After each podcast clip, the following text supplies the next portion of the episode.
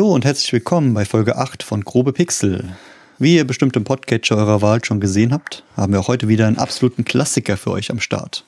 Es ist natürlich kein geringeres Spiel als Monkey Island 2, LeChuck's Revenge von 1991. Das Spiel ist der direkte Nachfolger von Monkey Island 1, den wir bereits in Folge 3 besprochen haben. Ich hoffe, ihr habt sie alle gehört. Und wisst ihr, wer heute noch mit am Start ist? Der absolute Monkey Island 2 Experte schlechthin, Wolfgang Threepwood. Wolfgang, wie geht's dir? Jetzt aber mal nicht so viel Druck aufbauen. Ich habe früher sehr, sehr oft Monkey Island 2 gespielt und hatte jetzt auch nochmal richtig viel Spaß dabei, als wir es nochmal gespielt haben. Ja, mir geht's gut. Ich habe Bock drauf, heute mal mit dir ein bisschen über Monkey Island 2 zu quatschen. Und vielleicht können wir ja mal direkt mit der Packung anfangen, denn ich habe hier ein Foto vor mir von der Packung LeChuck's Revenge, Monkey Island 2. Und eine Sache, die mir früher nie aufgefallen ist, was vielleicht auch daran lag, dass früher meine Kopie von Monkey Island, da ging die Packung irgendwie verloren, da hatte ich nicht so viel Erinnerung dran.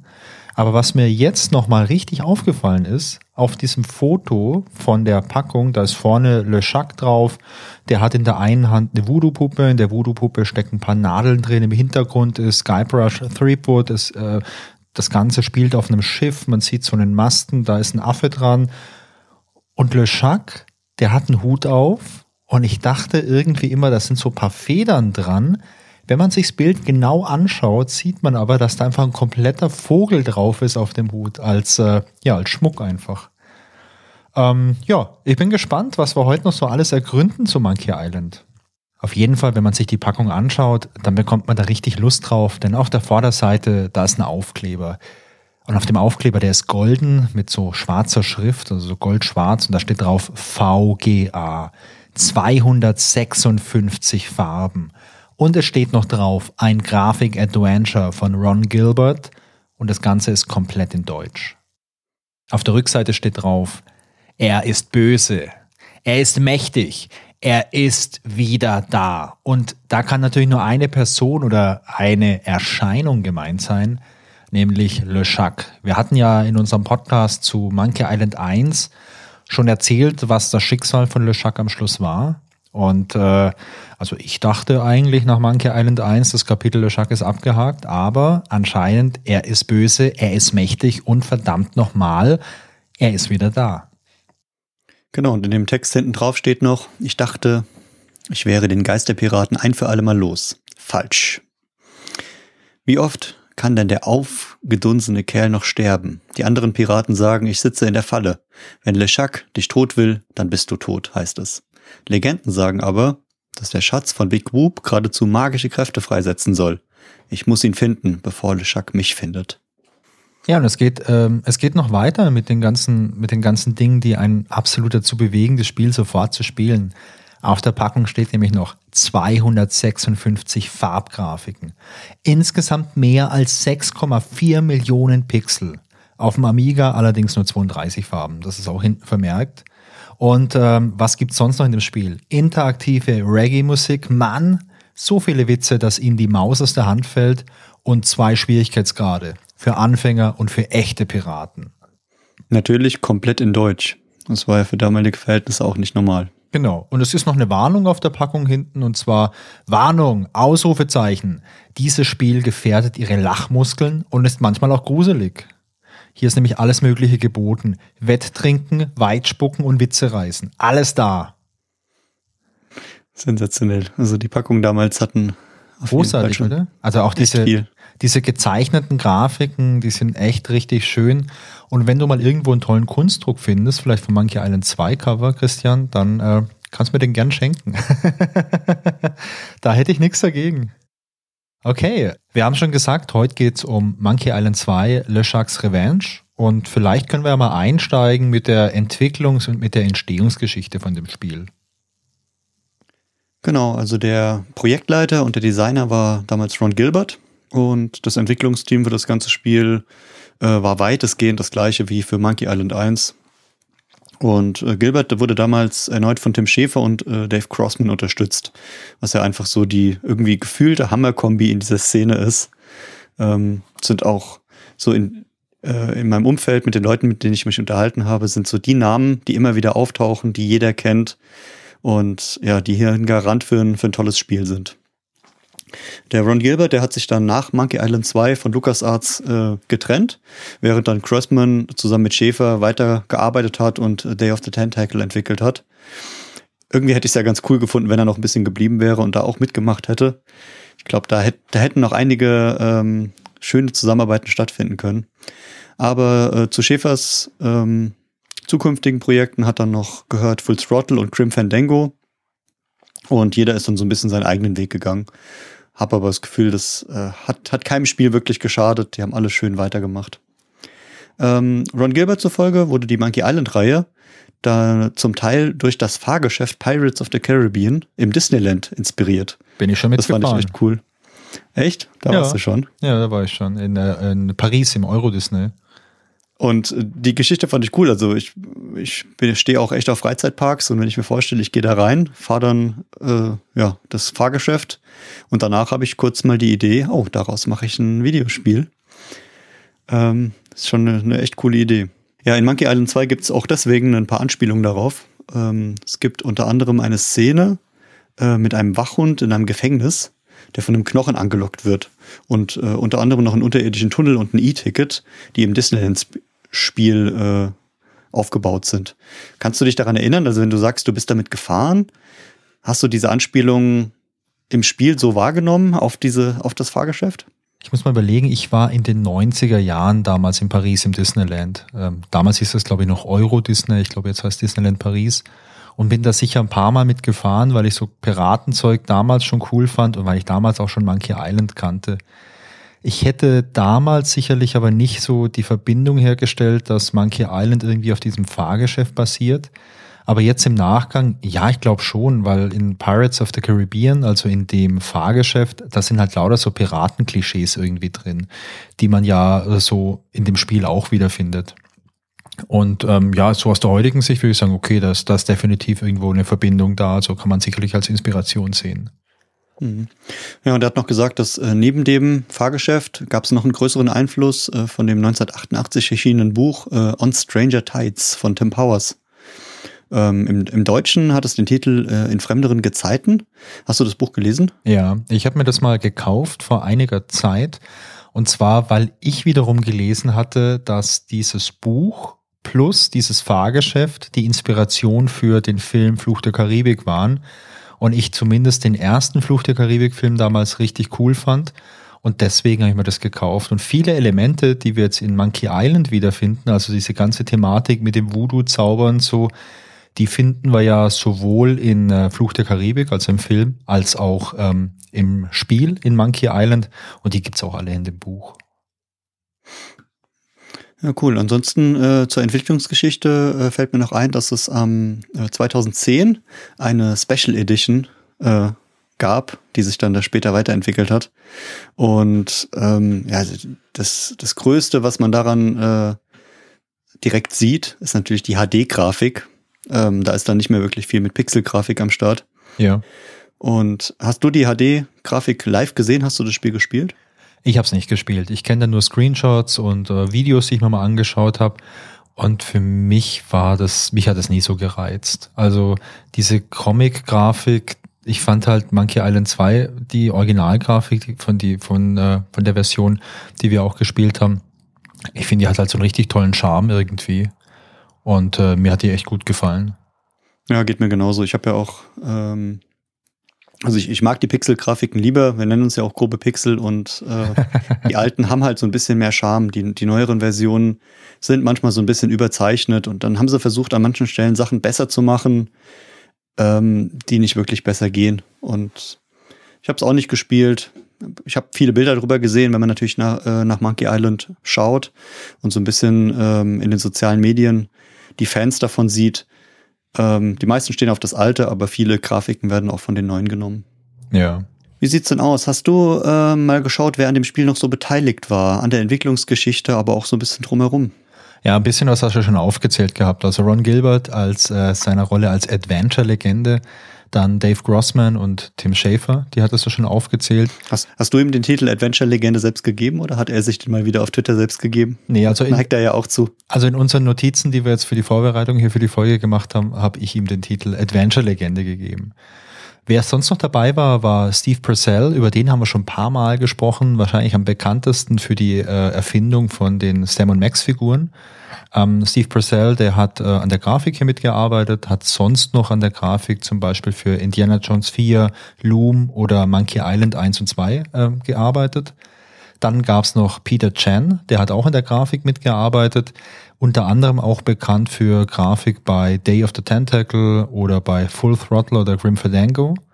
Und last but not least Michael Land, über den haben wir auch schon oft gesprochen, ganz begnadeter Computerspielemusiker, unter anderem auch die Musik für Monkey 1 gemacht, dann jetzt für Monkey 2, für Day of the Tentacle, Full Throttle, The Dig und für viele weitere Titel. Über Michael Land haben wir zum Beispiel auch in der letzten Folge ein bisschen gesprochen, wo es um The Dig ging, wo wir auch über das erste Album von ihm gesprochen haben, das er damals veröffentlicht hat mit Musik. Genau, und da war ja auch das Beeindruckende, dass er nicht nur Musiker ist oder Musik entwickelt, sondern Musik programmiert. Ja. Also wirklich so dieser Mix aus Technik und Kreativität, Den finde ich da immer ganz beeindruckend. Absolut. Gut, dann können wir eigentlich mal ein bisschen einsteigen ins Spiel und mal erklären, was eigentlich passiert in Monkey Island 2. Denn Monkey Island 1, LeChuck war tot, war vom Malzbier besiegt worden. Was passiert denn eigentlich jetzt in Teil 2? Genau, als allererstes wollen wir da natürlich eine Spoilerwarnung aussprechen. Für alle, die das Spiel noch nicht gespielt haben. So, jetzt aufhören. Spielen und dann weiterhören. Leute, wenn ihr das noch nicht gespielt habt, dann schämt euch und spielt bitte sofort Monkey Island 2 oder schaut euch unsere 8 Stunden Video an, wo wir es durchgespielt haben und kommt dann bitte wieder zurück. Genau. Wir konnten es uns kaum vorstellen, dass es jemand nicht gespielt hat, weil es jetzt schon ein paar Jahre alt ist und die Zeit lang genug war, es zu spielen, aber es soll ja immer wieder vorkommen. Genau. Also, und ja, ich würde auch sagen, du fängst gleich damit an, Wolfgang, weil ich weiß noch, als wir angefangen haben, das Spiel zu spielen, bist du durch die ersten Szenen durchgeflogen, wie ein absoluter Profi. Ich weiß noch, ich habe so gedacht, ich habe ein paar Erinnerungen an das Spiel. Mal gucken, wie ich so reinkomme. Und du hast gesagt, ja, da müssen wir da klicken und das müssen wir machen. Und ich weiß noch genau, hier war was. Und wow, das war ein ganz schönes Tempo. Und mal sehen, ob du das Tempo jetzt auch bei der Story halten kannst. Naja, Christian, ich werde mich schon bemühen, nicht so schnell zu sprechen, denn wenn man sich sowas später mal anhört, ist das halt einfach anstrengend, wenn Leute so super schnell immer reden und dann versteht man es nicht so richtig. Dann muss man den Podcatcher einstellen, bitte, keine Ahnung, 0,3-fache Geschwindigkeit einstellen und das ist alles zu kompliziert, deswegen versuche ich jetzt mal die richtige Erzählgeschwindigkeit zu treffen. Okay, um was geht's in Monkey Island 2? Monkey Island 2 besteht aus 4 Teilen, aus 4 so Kapiteln, die wir nacheinander spielen. Das spielt einige Monate nach den Ereignissen von Monkey Island 1. Und so die erste Szene, die wir sehen im Intro, da ist Guybrush Threepwood, der ist auf der Suche nach diesem sagenhaften Schatz Big Whoop und der hängt in einer Höhle von einem Seil herab und mit der einen Hand hält er sich an diesem Seil fest, in der anderen Hand hat er eine große Schatzkiste. Das ist so die erste Einstellung, die wir sehen. Und dann sehen wir ein zweites Seil links neben Guybrush und da klettert dann eine Person runter, eine Frau. Und bei dieser Person, da handelt es sich um Elaine Marley. Die kennen wir auch schon aus Teil 1. Elaine ist eine Gouverneurin und da gab es ein Techtelmechtel zwischen ihr und Guybrush. Sie lässt sich runter und sagt, hey Guybrush, was hast denn da schon wieder gemacht? Und der Guybrush sagt dann, ja, lange Geschichte. Guybrush erzählt und das ganze Spiel ist letztendlich eine Rückblende. Die erzählt, was passierte denn mit Guybrush, was ist geschehen bis zu diesem Zeitpunkt. Und der erste Teil ist das Largo-Embargo. Das ist das erste Kapitel, das wir spielen. Am Anfang kommt Guybrush auf einer Insel an, und zwar auf Scabb Island. Der hat die Taschen voller Gold, also man sieht so das ganze Inventar, das ist voller Gold. Und man läuft dann so ein bisschen rum von Screen zu Screen und ganz am Anfang auf Scabb Island, da ist halt so ein kleiner Ort, Woodstick heißt der, glaube ich, oder Christian? Woodstick war das? Der kleine Ort. Man läuft da rein, über so eine Brücke rüber und da kommt ein Typ entgegen, Largo. Largo, das ist ehemals die rechte Hand vom Geisterpiraten LeChuck gewesen. Und dieser Largo, der terrorisiert jetzt die Insel. Er hat ein komplettes Embargo verhängt. Lustigerweise bedeutet dieses Embargo, niemand darf von der Insel runter, niemand darf rein und man muss seine ganzen Reichtümer an Largo abdrücken. Eigentlich ist ein Embargo natürlich ein bisschen was anderes. Also eigentlich heißt ein Embargo ja nur, dass es so ein Handelsembargo gibt. Das heißt, man darf keinen Handel irgendwie betreiben. Aber hey, es ist ein Computerspiel. Der Largo, der schnappt sich erstmal den Guybrush und nimmt ihm erstmal seine ganzen Reichtümer ab. Das ganze Gold, alles, was er hatte, alles weg. Und ja, Guybrush muss jetzt halt irgendwie dieses Embargo brechen, muss diesen Largo besiegen, muss sich wieder ein bisschen Reichtümer besorgen, um halt von dieser Insel runterzukommen. Im Laufe der Handlung, man läuft dann halt rum, man schaut sich diesen Ort an, wo es also wie so eine kleine Siedlung. Lustigerweise ist da alles auf Schiffen. Also es gibt da ein Schiff, da ist ein Restaurant, es gibt ein Schiff, da ist ein Hotel drauf und so weiter. Das fand ich ganz lustig. Man läuft da halt rum, man erkundet diese ganze Insel und man stößt auf eine alte Bekannte, und zwar auf die Voodoo Lady, und ich glaube, das hat dir ganz gut gefallen, Christian, oder? Die Voodoo Lady? Ja, genau, die hat mir schon in Monkey Island 1 so gut gefallen, und in dem 2 fand ich die Szene so schön, dass er dann in so einen kleinen Sarg steigt und mit so einem Paddel übers Wasser schippt und dann von so einem, was ist denn das, der Eingang zur Voodoo Lady ist so eine... ein großes Maul. Das ist ein Totenkopf. Von so einem Totenkopf, Totenpfahl. Und das Maul geht auf, er geht da rein und dann ist er dort drin. Und die Szene fand ich so beeindruckend, dass die ist mir am meisten im Gedächtnis geblieben. Ja, das war echt cool. Ja, auf jeden Fall ist er dann bei der Voodoo Lady drin und braucht eine Voodoo-Puppe. Und dann sagt die Voodoo Lady zu ihm, dass er da noch ein paar Zutaten besorgen muss.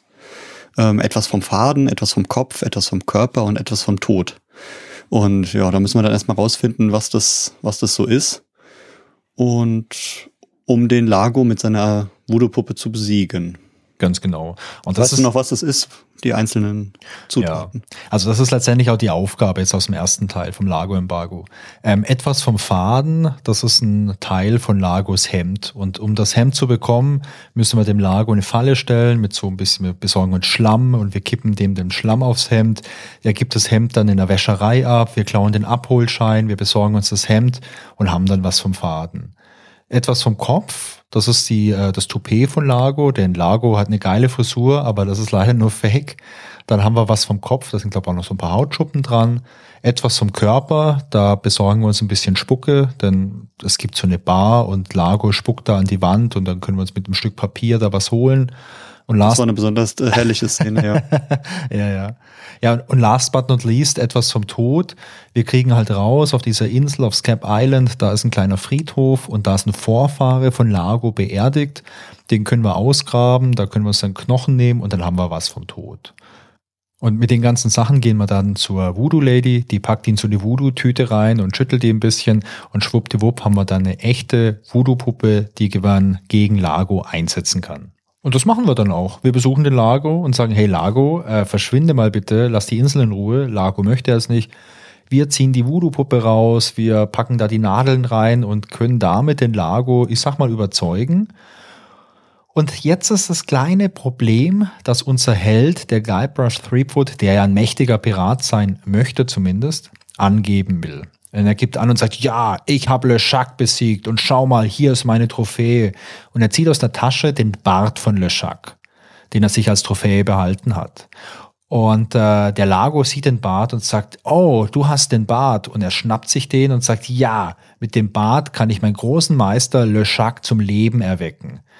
Und ja, das ist dann erstmal ganz schön doof für den Threepwood, weil Largo ist weg, der Bart ist weg. Und man sieht dann später auch eine Cutscene, in der LeChuck wieder von den Toten aufersteht. Ja, und dann haben wir fast schon den ersten Teil geschafft. Wir besorgen uns dann noch ein bisschen Geld, um ein Schiff zu chartern, weil das Embargo ist weg, da der Largo weg ist. Übrigens Largo, Embargo, Embargo, Largo, das ist auch ein ganz guter Zungenbrecher. Aber das Largo-Embargo ist gebrochen und es gibt ein Schiff, das man chartern kann, kostet ein bisschen Geld. Und ja, es gibt so ein Restaurant, da müssen wir einen Koch rausmoppen, dann können wir seine Stelle annehmen, dann kriegen wir einen Vorschuss, dann haben wir Geld und dann können wir ein Schiff chartern. Und damit wären wir schon in Teil 2 mit dem schönen Titel Die 4 Kartenteile. Genau, und in den 4 Kartenteilen ist ein bisschen längeres Kapitel. Das erste ging gefühlt relativ schnell und das zweite zieht sich dann so ein bisschen, weil man ein bisschen mehr erlebt. Und zwar ist es dann so, dass die Voodoo Lady uns erklärt, dass Big Whoop das Geheimnis einer anderen Welt enthält. Und dass es dann Guybrush erlaubt, LeChuck ein für alle Mal zu entkommen. Die Voodoo Lady gibt uns dann so ein Buch über Big Whoop und wir können uns da erstmal ein bisschen informieren. Und im Großen und Ganzen geht es darum, dass 4 Piraten einen Schatz gefunden haben und dann eine Karte gezeichnet haben, wie man zu diesem Schatz kommt. Und ja, wie der Titel die 4 Kartenteile schon sagt, wurde diese Karte in 4 Teile aufgeteilt und jeder Pirat nahm einen Teil mit. Piraten waren ja, was viele Leute nicht wissen, die hatten eine Frühform der Demokratie entwickelt, Piraten. Also auf Piratenschiffen war auch ganz klar geregelt, wie wird beispielsweise die Beute verteilt, wie werden Entscheidungen getroffen. Also es war eine Frühform der Demokratie. Und hier, finde ich, sieht man ein sehr, sehr gutes Beispiel. Es waren 4 große Piraten und es wurden 4 Teile der Karte gemacht und die wurden dann gleichmäßig aufgeteilt. Ja, unter anderem war einer der Piraten der Großvater von Elaine Marley, was dann so ein bisschen nahelegt, dass die Elaine auch vielleicht ein Kartenstück hat. Aber da kommen wir dann später nochmal genauer drauf. Ja. Also die Suche nach den Karten erstreckt sich insgesamt über 3 Inseln: Scabb Island, Booty Island und Phatt Island. Sehr, sehr schöne Namen für die Inseln. Und um da hinzukommen, haben wir ja schon vorher ein Schiff gechartert und wir müssen jetzt die Inseln weiter erkunden und da gehen wir dann zu dem Captain Tread. Das ist ein sehr lustiger Typ, der so einen leicht jamaikanischen Akzent hat und mit so einer, wie heißt das, Treadlocks auf dem Schiff sitzt und jedes Mal, wenn wir zu einer anderen Insel müssen, müssen wir auf dieses Schiff und müssen mit dem reden. Großartig. Und, das ist eine großartige Szene immer mit einem schönen Dialog, der jedes Mal Spaß macht, deswegen fahren wir so oft hin und her. Ja, ja. Ja, auf jeden Fall erlebt man halt auf diesen Inseln echt einiges an kuriosen Dingen. Und ja, das Erste, womit wir mal starten, ist, wir haben einen sogenannten Spuckwettbewerb, bei dem wir mitmachen und den wir natürlich gewinnen müssen. Aber nur, indem wir schummeln. Genau, am Anfang dachten wir können den normal gewinnen, aber ich glaube, da haben wir sogar relativ lange gebraucht, bis wir rausgefunden haben, wie man schummelt. Also, da geht's dann so ein bisschen um die Konsistenz der Spucke und dann geht's darum, wie der Wind steht, ob der jetzt von hinten oder von vorne kommt, ob alle da genau zugucken und ja, eine tolle Szene. Ich fand's auch richtig großartig, weil das vor allem so ein Rätsel war, wo man halt wirklich so mehrstufig zum Ziel kommt. Also es gibt mehrere Teilnehmer beim Spuckwettbewerb und man muss halt am weitesten spucken. Und dann kann man erstmal, die anderen haben schon gespuckt, die anderen Teilnehmer, dann kann man erstmal so ein Ablenkungsmanöver starten, indem man mit so einem großen Nebelhorn bläst, dann gucken die ganzen Teilnehmer und der Schiedsrichter in eine andere Richtung, dann kann man erstmal so Fähnchen umstecken, sodass man auf Platz 2 auf einmal ist mit seiner Spucke. Und um dann aber noch weiter zu spucken, du hast ja gerade schon gesagt, Christian, man braucht so ein Spezialgebräu, das man sich mischen muss, damit die Spucke dickflüssig wird. Und man muss nach dem Wind gucken. Und das fand ich eigentlich echt cool. So, du hast 3 Mal ein Erfolgserlebnis. Wenn du das erste Mal was machst, also mit diesem Nebelhorn bläst, das ist schon ein Erfolgserlebnis. Dann machst du die Spucke dick. Und am Schluss machst du noch diesen Trick mit der Windrichtung oder mit der Windgeschwindigkeit. Und das ist ein Rätsel. Und eigentlich sind es aber 3 Rätsel. Und sowas finde ich charmant. Eine andere Sache, die mir einfällt und auch im Gedächtnis geblieben ist Phatt Island. Warum heißt es Phatt Island? Weil irgendwas, Fettes da passiert. Und wie ist nochmal der Mann, der da im Bett liegt? Das war es war auch ein Gouverneur. Es war, glaube ich, auch der Gouverneur für der Insel. Und das Beeindruckende war, der liegt im Bett und ja, ist unglaublich fett und wird gefüttert von einer Fütterungsmaschine. Da kommen so 3 Schläuche oben raus und stopfen ihm die ganze Zeit Essen in den Bauch und mit dem unterhalten wir uns so ein bisschen und der schläft dann dauernd ein und wird dauernd wieder gefüttert und also die Gespräche sind echt anstrengend, aber irgendwie eine sehr interessante Vorstellung, dass das so funktioniert. Ja. Wo waren wir denn noch überall? Ich erinnere mich noch, dass wir so einen Trinkwettbewerb hatten, also um auch so einen Kartenteil zu bekommen, da finden wir so eine Hütte und da lebt einfach so ein Trinker und der möchte mit uns unbedingt einen Trinkwettbewerb machen und wenn wir den gewinnen, dann hilft er uns und da gewinnen wir halt auch nur, indem wir betrügen, also indem wir uns halt so speziellen Grog besorgen, der halt keinen Alkohol hat und dann so Tassen austauschen und so. Also man merkt schon, Betrügen ist hier ein legitimes Mittel, um seine Ziele zu erreichen, aber Guybrush Threepwood ist halt auch ein Pirat. Und wenn der Pirat nicht betrügen darf, wer dann? Das stimmt, ja. Und wenn wir schon bei Kriminalität sind, dann können wir direkt weitermachen beim Stan. Stan haben wir in Monkey Island 1 schon mal getroffen. Da war es damals der Gebraucht-Schiffsverkäufer. Ja. Und diesmal treffen wir ihn wieder und er verkauft gebrauchte Särge, was ja auch ein bisschen makaber ist. Es ist eine Marktlücke. Absolut, aber er ist ein sehr, sehr guter Verkäufer. Das hat so ein bisschen was von so einem amerikanischen Verkaufs-TV-Talent. Und ja, was wir mit Stan machen müssen, ist, wir müssen ihn in einen Sarg einsperren, indem er ihn testet für uns. Und wir den Sarg einfach zunageln. Und damit können wir dann so einen kleinen Schlüssel klauen. Ist auch ganz gut, weil Stan kann dann nicht mehr so viel reden, wenn er in diesem Sarg liegt. Ja. Was nie rauskommt, ob er wieder freigelassen wird, ob er da rausgekommen ist oder nicht. Aber ich gehe mal von dem Guten im Spiel aus. Also ich glaube, ohne zu viel zu spoilern, die Wahrscheinlichkeit, dass Stan auch in Monkey Island 3 einen Auftritt hat, die ist relativ hoch. Oh, harter Spoiler. Ja. Ja, ansonsten, es gibt auch ein paar tierische Rätsel. Und zwar gibt es ein Rätsel, bei dem müssen wir so ein Kartenstück halt finden. Das wird vom Winde verweht und dann steckt das in so einem riesengroßen Haufen Papier. Und Guybrush geht halt ran und schaut sich den Haufen an und sagt, hey, das sind überall so Kartenteile, ich finde das auf gar keinen Fall. Und was wir dann machen können ist, wir packen uns einen kompletten Hund in unser Inventar. Und zwar den Hund von der Gouverneurin, von Elaine Marley. Es handelt sich um das Kartenstück von ihrem Vater oder Großvater. Und der Hund, das ist halt so ein Spürhund, der kennt den Geruch. Und nachdem wir diesen Hund eingepackt haben in unser Inventar, über die halbe Insel gelaufen sind, hilft uns der Hund quasi das richtige Kartenstück zu erschnüffeln. Und das war auch so ein Rätsel, so, ich glaube, da haben wir auch ein bisschen eher aus Zufall irgendwie draufgeklickt und das ausprobiert. Das stimmt, ja, aber Zufall gehört ja bei Adventures Gott sei Dank auch immer dazu. Ja, schon. Aber ein anderes Rätsel, wo nicht so viel Zufall war, sondern wo wir ganz gut zurechtkamen, war die Bibliothek. Ja. Und da sind wir reingekommen und die ist unglaublich voll mit Büchern und so eine nette ältere Dame, die nicht ganz so nett zu uns war, die sagte immer, wir sollen schön leise sein und sollen halt sagen, wenn wir ein Buch brauchen, dann kann sie uns das gerne raussuchen. Und am Anfang wussten wir nicht so richtig, was wir da machen sollen, haben aber dann im Laufe des Spiels gemerkt, dass wir immer mal wieder Infos brauchen oder ein Buch. Und immer wenn man ein Buch braucht, gibt es vorne so eine Art Inventar oder so kleine Karteikärtchen sind es eher, die alphabetisch sortiert sind, wo man dann sich alle Bücher durchgucken kann, die da drin stehen, Informationen bekommt und sich dann Bücher merken kann, die man dann ausleihen kann. Und da waren echt ganz viele kleine so Geheimnisse auch versteckt und schöne Anekdoten drin, die man sich auf jeden Fall, wenn man ein bisschen Zeit hat, mal durchzugucken kann. Ja, das war echt ganz gut gemacht. Vor allem, das waren richtig, richtig viele Bücher und du hast nicht sofort erfahren, ob das ein hilfreiches Buch ist, weil ich glaube, du hättest jedes Buch ausleihen können und hättest halt immer erst erfahren, ob das richtige Buch ist, wenn du halt das Buch dann irgendwo benutzt oder jemand gibst oder so. Also das fand ich echt ganz cool gemacht.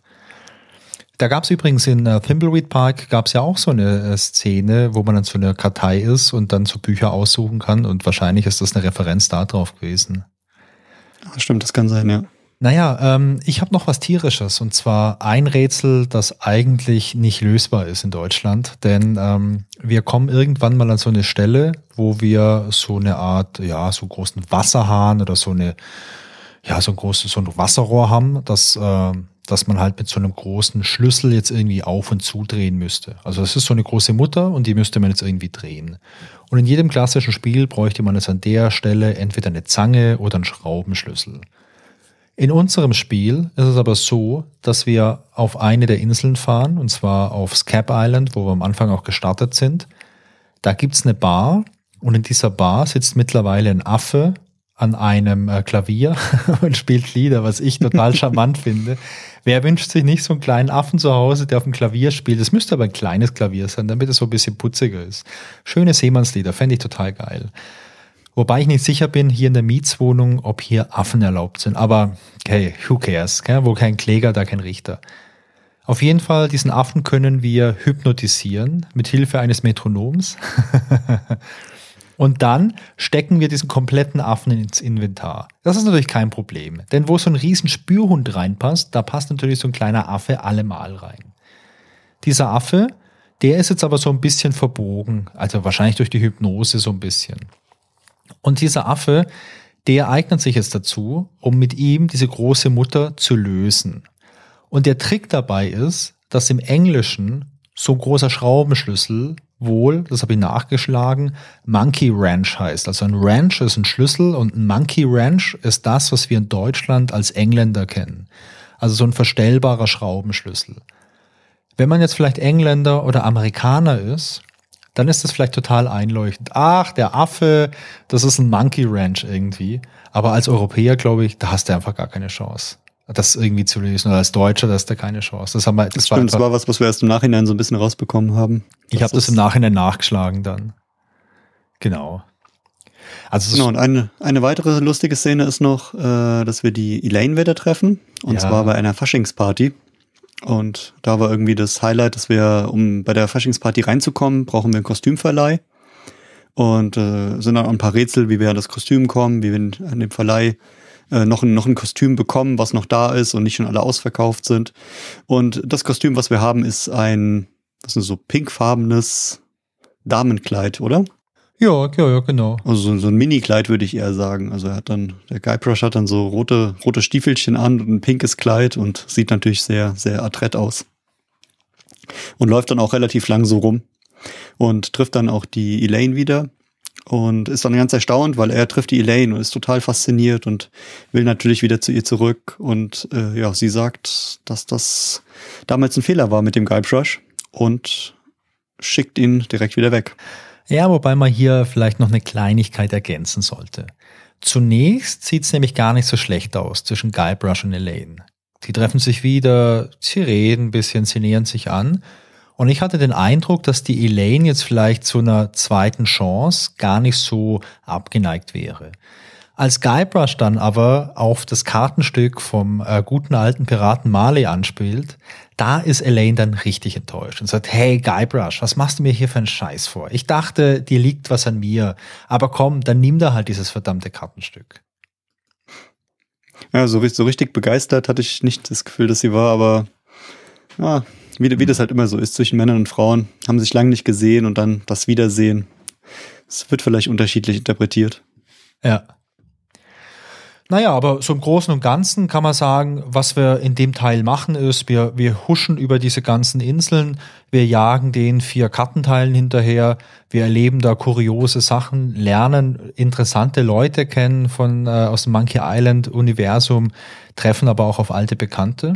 Und was ich schön finde ist, die Anzahl der ganzen Orte, die ist total überschaubar. Also es ist nicht so super viel. Aber was ich schön finde, ist, dass man so wirklich so Schicht für Schicht freilegt in dieser Welt und auf diesen ganzen alten Orten, wo man schon mal war, immer wieder nochmal was Neues machen kann. Es verändert sich was, es ist eine neue Person da, es ist eine neue Situation irgendwie geschaffen. Und das finde ich einfach schön. Das ist auf jeden Fall schön. Und besonders schön finde ich auch die Rätsel. Es sind sehr viele Rätsel, teilweise knifflig, aber die meisten sind gut zu machen, machen aber trotzdem viel Spaß. Also da ist noch so ein Rätsel, was ich im Kopf habe, mit diesen Händen. Da werden immer, also man muss durch eine Tür durchkommen und da ist dann eine Art Türsteher hinter der Tür und der zeigt einem dann immer eine gewisse Anzahl an Fingern. Ja. Und man muss dann das Rätsel lösen, wie kommt man dann die richtige Anzahl der Finger und dann muss man vorher zu jemand anderem gehen und sich den sozusagen mit dem Sprechen und versuchen, die richtige Zahl rauszubekommen, die für die Tür im nächsten Moment dann passt und sowas. Also es sind so Rätsel, die auf den ersten Blick schwierig sind. Wenn man sie raus hat, klappen sie aber gut. Und davon sind ganz viele drin. Und das, ja, ich finde, das macht auch den Reiz des Spiels so ein bisschen aus. Und das ist halt in Teil 2 mit den 4 Kartenteilen besonders viel gegeben. Also man bewegt sich auf den Inseln hin und her, bekommt aber immer wieder neue, schöne Rätsel. Ja. Was ist denn so das Ende von Kapitel 2 dann? Genau, also am Ende von Kapitel 2, wie gesagt, wir haben diese 4 Kartenteile und wir gehen dann zurück nach Scabb Island, denn eine Person auf Scabb Island, die wir ganz am Anfang schon kennengelernt haben, das ist Wally, der Kartograf. Und wir gehen zum Wally und sagen halt, hey, servus, wir haben hier 4 Kartenteile, kannst du uns die bitte irgendwie zusammensetzen und uns dann sagen, wo Big Whoop versteckt ist. Und das ist unser Ziel, weil die Voodoo Lady hat ja gesagt, Big Whoop müsst ihr finden oder musst du finden und um halt auch den LeChuck zu besiegen etc. Das Problem ist es aber, wir geben dem Wally die 4 Teile und dann gibt's eine Cutscene und in der Cutscene sehen wir, wie der Wally entführt wird und zur Festung von LeChuck gebracht wird. Und damit ist das Kapitel auch schon zu Ende. Und ja, somit geht's dann los mit Kapitel 3, was den Namen trägt, LeChucks Festung. Und ja, da müssen wir erstmal überlegen, wie wir da hinkommen. Und wenn ich das richtig in Erinnerung habe, lassen wir uns mit einem Paket dorthin schicken, weil wir gar kein Boot haben, was uns dort so weit hinfahren kann. Weißt du noch genau, wie das war mit dem Paket? Ja, das wusste ich sogar von Anfang an. Dieses Rätsel war eines, das mich in meiner Kindheit, als ich das erste Mal Monkey Island 2 gespielt habe, echt lang gefesselt hat. Und ich muss zugeben, jetzt beim Wiederspielen nach irgendwie 15, 20 Jahren war es gar nicht mehr so schwer. Wir wollen also zu LeChucks Festung und wir wissen aber nicht genau, wo die ist. Und ja, wir schauen uns nochmal Scabb Island an und wir gehen dann zum Sumpf. Im Sumpf ist diese Hütte von der Voodoo Lady. Und jetzt sehen wir, dass so da an diesem Anleger vom Sumpf, wo wir normalerweise immer mit dem Sarg dann zur Voodoo Lady gepaddelt sind, da ist ein großes Päckchen. Und dann schauen wir uns das an und da steht dran, ja, adressiert an LeChucks Festung. Und dann sagen wir, ja gut, dann benutzen wir das Päckchen einfach, wir machen es auf, wir steigen ein, wir machen das Päckchen von innen zu, dieses Kiste, also die Kiste, und dann kommen einfach so ein paar, keine Ahnung, DHL-Leute, wo das Teil einpacken und zum LeChuck verachten. Ja, und ich muss echt zugeben, wenn du es nicht gewusst hättest und den Tipp, ich hätte auch ewig gesucht, weil ich habe dieses Bild gesehen und diese Kiste, die ist so deutlich und so groß, aber mir ist sie nicht aufgefallen. Und ja, ist wieder so ein Teil für, man konzentriert sich auf irgendwas, aber ist nicht direkt eindeutig. Ja, ich wusste das halt noch. Und ich glaube, wenn man so schlau ist und diese blöde Kiste mal anschaut und dann wirklich auch liest, die ist adressiert an den Geisterpiraten in seiner Geheimfestung. Ja, dann kann man schon drauf kommen, dass das vielleicht eine Möglichkeit wäre, um diese Geheimfestung zu erreichen. Aber als Kind damals, ich war da vielleicht 13, 14 oder so. Ja, und man muss die Kiste halt erstmal sehen, weil klar, die ist neu dazugekommen, man ist da schon 100-mal dran vorbeigelaufen, man war und sie schon ist ziemlich groß. Voodoo Lady. Sie ist ziemlich groß. Ja, genau. Das ist wahrscheinlich das Problem. Sie ist zu offensichtlich. Ja. Ey, wenn du einbrechen möchtest, du schaust nicht, ob dieser Schlüssel unter der Fußmatte liegt. Du schaust da nicht nach.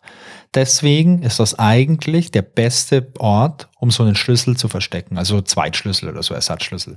Immer unter die Fußmatte, denn das ist so offensichtlich, da schaut keiner nach. Meine Theorie. Naja, dann gehen wir mal weiter. Also wir sind jetzt in der LeChucks Festung gelandet und schauen uns da erstmal ein bisschen um. Und wen finden wir als erstes? Ja, den eingesperrten Wally. Und der sagt halt, wir sollen ihn befreien, haben aber erstmal keinen Schlüssel. Und der Wally gibt uns halt den Tipp, dass der Schlüssel ja irgendwo in der Nähe sein muss, weil der LeChuck hat ihn ja dort eingesperrt und ja, wir müssen den Schlüssel erstmal suchen. Ja. Und ja, wenn ich es richtig in Erinnerung habe, kommt man da direkt auf das erste und schwerste Rätsel dieses Kapitels, das... Wie nennen wir es denn? Das Türenrätsel? Das Knochenrätsel? Das Knochentürenrätsel, würde ich sagen. Das Knochentürenrätsel, genau. Oder der Name dafür. Ja. Und ja, wie soll man das beschreiben? Also man kann in den Gängen der Festung nach rechts und nach links gehen. Ja. Und kommt immer wieder an verschiedenen Stellen raus. Man kann rechts und links weitergehen und in der Mitte sind entweder eine Tür, zwei Türen oder drei Türen, auf denen verschiedene Knochenabbildungen sind. Man kann dann durch diese Türen so ein bisschen kippen, kann da durchgehen und landet wieder im nächsten Raum. Genau, ist wie so Drehtüren. Aber das haben wir schon so 10, 15 Minuten haben wir das einfach ausprobiert, ja. Und sind durch die Türen gegangen, sind wieder zurückgekommen. Und man kommt immer wieder an der gleichen Stelle raus, immer so am Anfang der Festung. Und ja, wie sind wir dann drauf gekommen, dieses Rätsel, dass es eine wirkliche Lösung gibt und dass wir es nicht durch Ausprobieren lösen können? Naja, wir haben halt die gute alte Adventure-Logik angewandt und haben halt das komplette Inventar durchgescannt. Und im Inventar hatten wir einen Zettel und auf diesem Zettel stand ein Lied drauf. Und jetzt müssen wir vielleicht nochmal ganz kurz was erzählen, was eigentlich im zweiten Teil dran kam. Denn im zweiten Teil, als wir die 4 Kartenteile gesucht haben, hatten wir irgendwann mal eine Vision. Und zwar eine Vision von den Eltern von Guybrush Threepwood. Und diese Eltern waren aber schon tot, das waren Skelette. Und die haben so einen Tanz aufgeführt. Und haben ein Lied gesungen und in diesem Lied ging es um Knochen. Und nach dieser Vision, später kam dann auch noch LeChuck dazu. Und nach dieser Vision hatten wir diesen Liedtext, ich glaube, den hatten wir uns aufgeschrieben oder so. Der war auf jeden Fall in unserem Inventar. Und was wir dann, nachdem wir eine Viertelstunde lang an diesen Türen probiert haben, was man jetzt tun muss, was wir dann halt gemacht haben, ist, okay, wir haben hier einen Liedtext, da steht was mit Knochen, auf diesen Türen sind Knochen, da muss was irgendwie stimmen.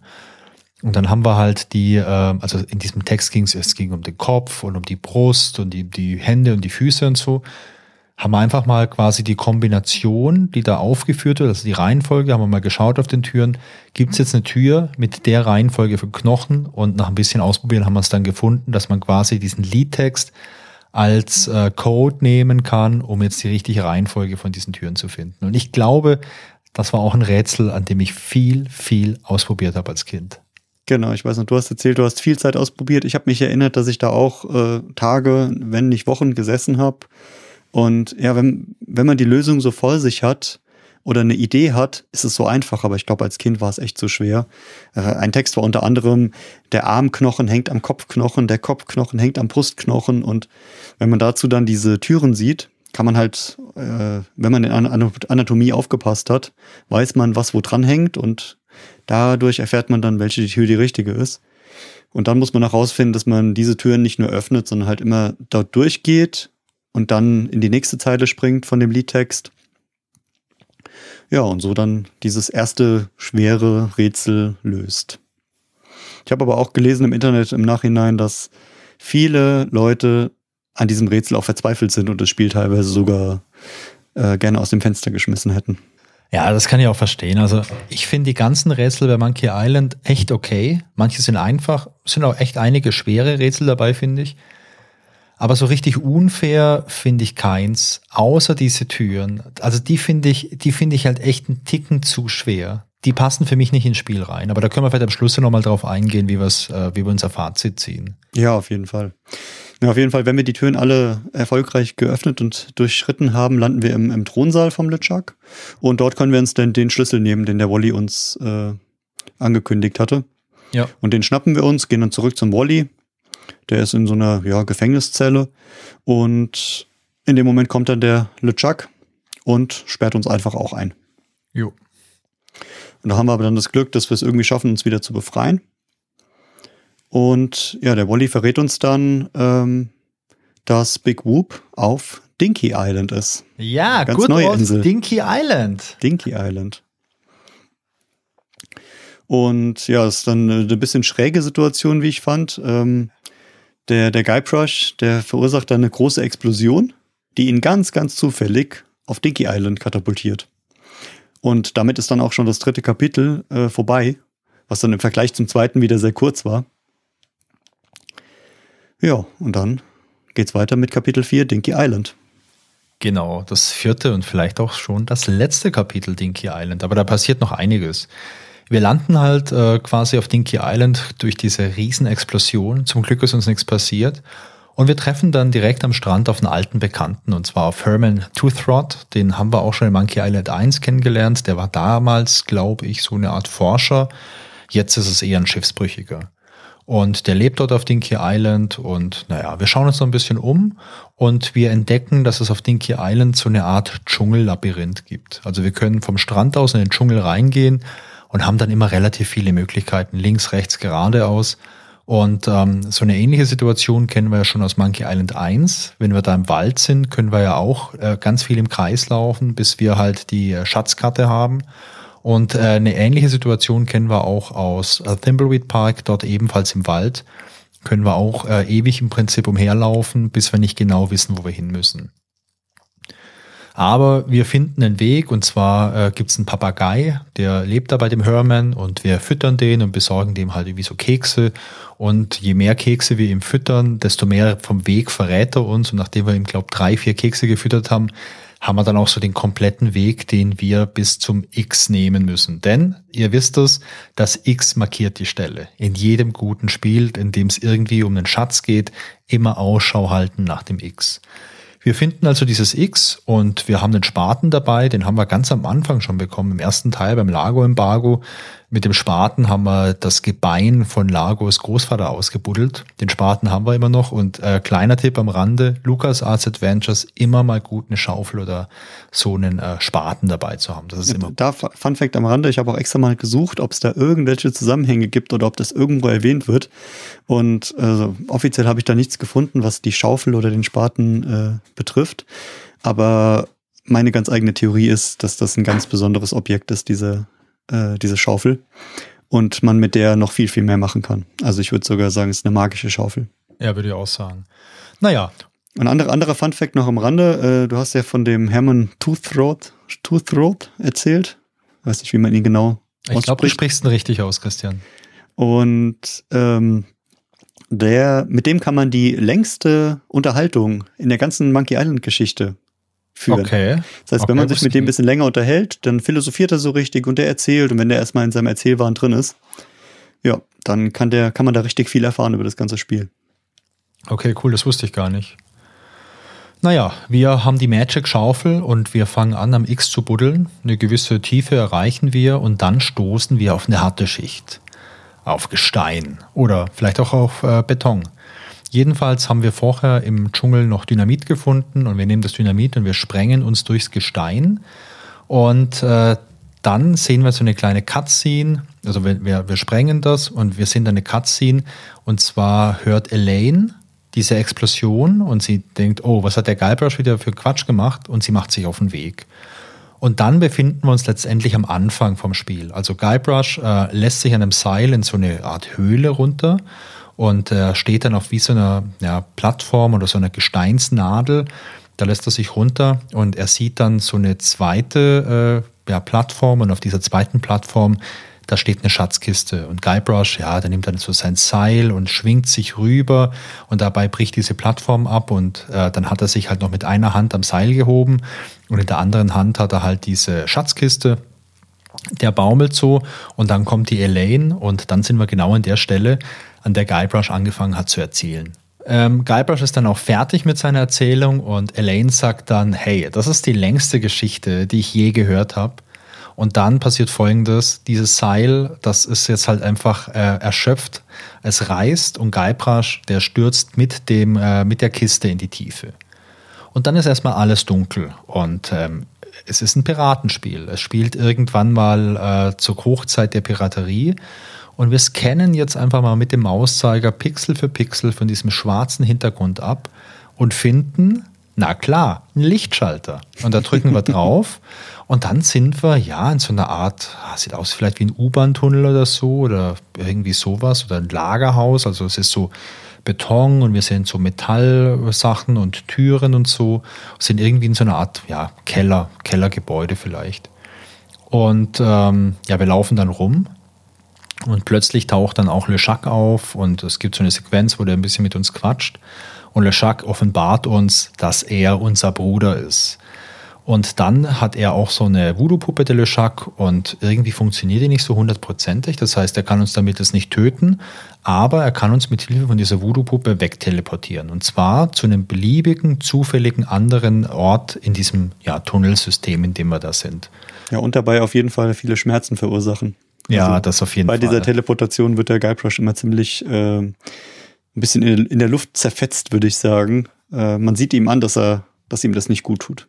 Es ist unangenehm, glaube ich.